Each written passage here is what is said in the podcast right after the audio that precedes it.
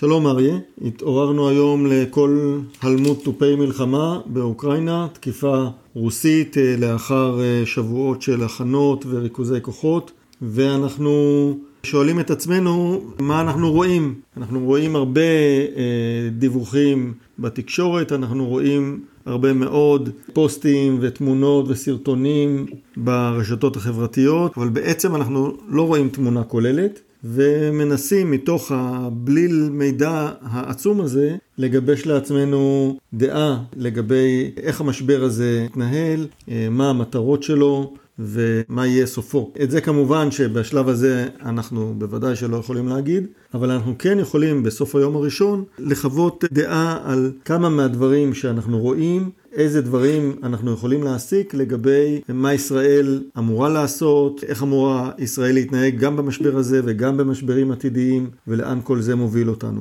כן, בהחלט אנחנו רואים פה אה, מעצמה כמו רוסיה שהכינה את הפלישה הזאת בצורה מסודרת. גלוי לעין כל, בלי לחשוש מתגובה הולמת, לא של נאט"ו ביחד ולא של ארה"ב אה, לבד. הם ידעו שנאט"ו למעשה, הארגון הזה קיים על הנייר בלבד, ארה"ב הפכה להיות נמר של נייר, ורוסיה עושה באוקראינה ככל העולה על רוחה, משגרת טילים בליסטיים, מפציצה מהאוויר, יורה ממסוקי קרב, והעולם אה, מכנס מסיבות עיתונאים והמנהיגים משמיעים הצהרות ריקות מתוכן. לגבי ישראל, יש לדעתי שיעור אחד שאפשר ללמוד כבר עכשיו. ישראל חייבת להיות מוכנה לכל תרחיש מבלי לקבל עזרה משום גורם ידידותי כזה או אחר. ישראל צריכה להיות מוכנה עם צבא חזק, עם מלאים גדולים של תחמושת, ואנחנו נדבר על זה בהמשך, שיוכלו לאפשר ללחימה לאורך ימים רבים. בנושא הזה יש בעיות אה, רבות, ואנחנו נדון בהן בהמשך הפודקאסט. ריכזתי כמה נקודות שנוכל לדבר עליהן. דבר ראשון, תמונת המודיעין. כפי שאמרת, הדברים היו גלויים, ריכוזי הכוחות נעשו על ידי הרוסים בצורה גלויה לחלוטין. באוקראינה הרבה פחות. באוקראינה מגמה הייתה בעיקר להשקיט את העניין, לאפשר לחיים להמשיך כדי לא לגרום לנזק כלכלי. אנחנו נתקלנו בבעיה הזאת גם אצלנו בעבר, שהיה היסוס של גיוס מילואים, או מה היו ההשלכות של פעולות כאלה או אחרות מבחינה כלכלית על המשק ועל במידה ועושים גיוס מילואים או מהלך קרקעי כלשהו, איך זה ישפיע על העורף ועל מהלך החיים הכלכליים. גם באוקראינה התרכזו בעניין הזה, וכנראה שהתרכזו פחות, הרבה פחות, בהיערכות מול הצבא הרוסי. האוקראינים הסתמכו, ב, לפחות בשלב המאוחר יותר של ההיערכות שלהם, על אמצעים uh, מערביים. אנחנו מכירים את טילי הג'אבלין, טילי האנלו הבריטיים, טילי נ"ט uh, טובים מאוד, שמשמשים בצבאות uh, בריטניה ובכלל צבאות נאט"ו, במקביל לגיל הישראלי. האוקראינים אה, הצליחו להתאמן על הטילים האלה במשך אה, כחודש, אני מקווה שהם הצליחו להתאמן עליהם בצורה טובה. חלק מהאבדות שנגרמו לכוחות הרוסים כנראה נגרמו כתוצאה מטילים כאלה, אבל בסך הכל האוקראינים נראה שלא הצליחו לעצור את הפעולה הרוסית, וזאת מכיוון שהרוסים הלכו על מכה רב-ממדית. הפעולה הרב-ממדית היא המילה האחרונה בתורה הצבאית, שהיא בעצם מדברת על אה, פעולה מקבילה גם ב... באוויר, גם בים, גם ביבשה, גם בסייבר, שילוב כוחות שנועד להמם את האויב בכמה רבדים, לא רק על, ה- על הקרקע או בטור שריון או בתקיפה אווירית, אלא הכל במתואם, כאשר כל זרוע מתייחסת גם לאיומים שעומדים בפניה מזרוע אחרת. זאת אומרת, הכוח הצבאי אמור לטפל גם בשדות תעופה או בכוחות נ"מ של האויב, והכוח הימי מטפל במטרות אה, אה, צבאיות או אוויריות ביבשה. כך שכולם מתואמים. אנחנו לא ממש עושים את העבודה הזאת, יש לנו שילוב יפה של אה, יבשה וים ויבשה ואוויר,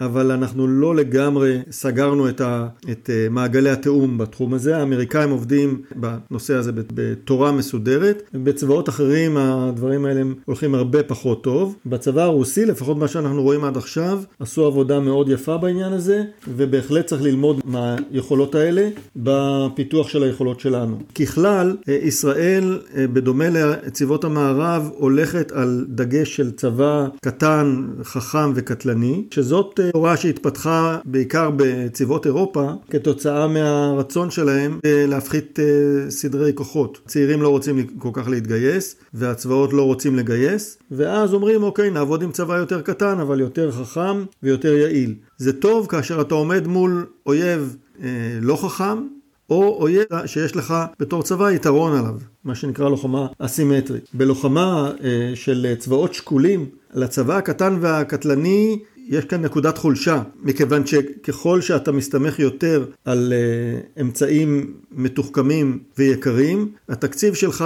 שהוא נתון, מאפשר לך להחזיק uh, בסדר הכוחות שלך פחות ופחות אמצעים. ולכן כשעומד מולך אויב כמוך, אתה צריך לפחות את מספר האמצעים שיש לו, אם לא יותר, כדי להכריע. ולכן יש כאן בעיה. וכאן אני מגיע לנושא היכולת עמידה. אם אנחנו רוצים לא להסתמך על כוחות זרים, כפי שאמרת, ולדאוג לביטחוננו בעצמנו, כפי שכל המנהיגים שלנו אומרים כבר במשך 70 שנה, אנחנו צריכים לייצר בעצמנו חלק גדול מהאמצעים שאנחנו צורכים. הרבה המזל יש לנו את היכולת הזאת, מכיוון שהתעשיות הביטחוניות שלנו והמוחות והידע שיש במדינה הוא עצום. אנחנו אחד היצרנים והיצואנים הגדולים בעולם של מערכות נשק, אבל לצערי הרב אנחנו לא קונים מספיק לצבא שלנו. לצבא שלנו אנחנו מסתמכים על נדיבות הלב של ארצות הברית, שאנחנו מקבלים אותה כבר יותר מ-40 שנה, פינקו אותנו במתנות אה, שנתיות של אה, סיוע אמריקאי. הדבר הזה מרדים לאט לאט את יכולת הייצור של אמצעי לחימה בישראל. את מרבית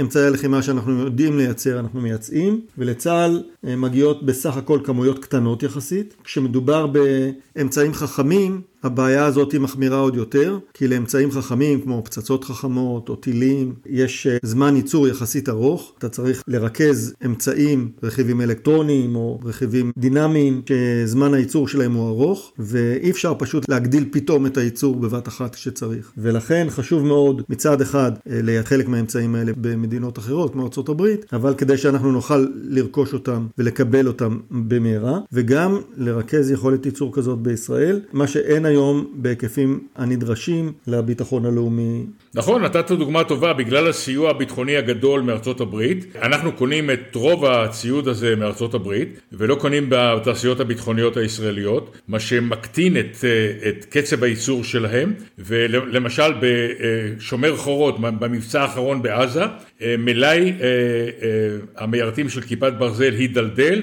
והיינו צריכים לרוץ לארה"ב לבקש הקצבה של מיליארד דולר לחידוש. נכון שנוח מאוד להישען על סיוע צבאי ביטחוני הברית, אבל צריך למצוא את נקודת האיזון שגם התעשיות הביטחוניות הישראליות יקבלו את התקציבים כדי לייצר, כדי שבארץ יוכלו להחזיק מלאים לתקופות לחימה ארוכות. כי אם החיזבאללה יתחיל לשגר.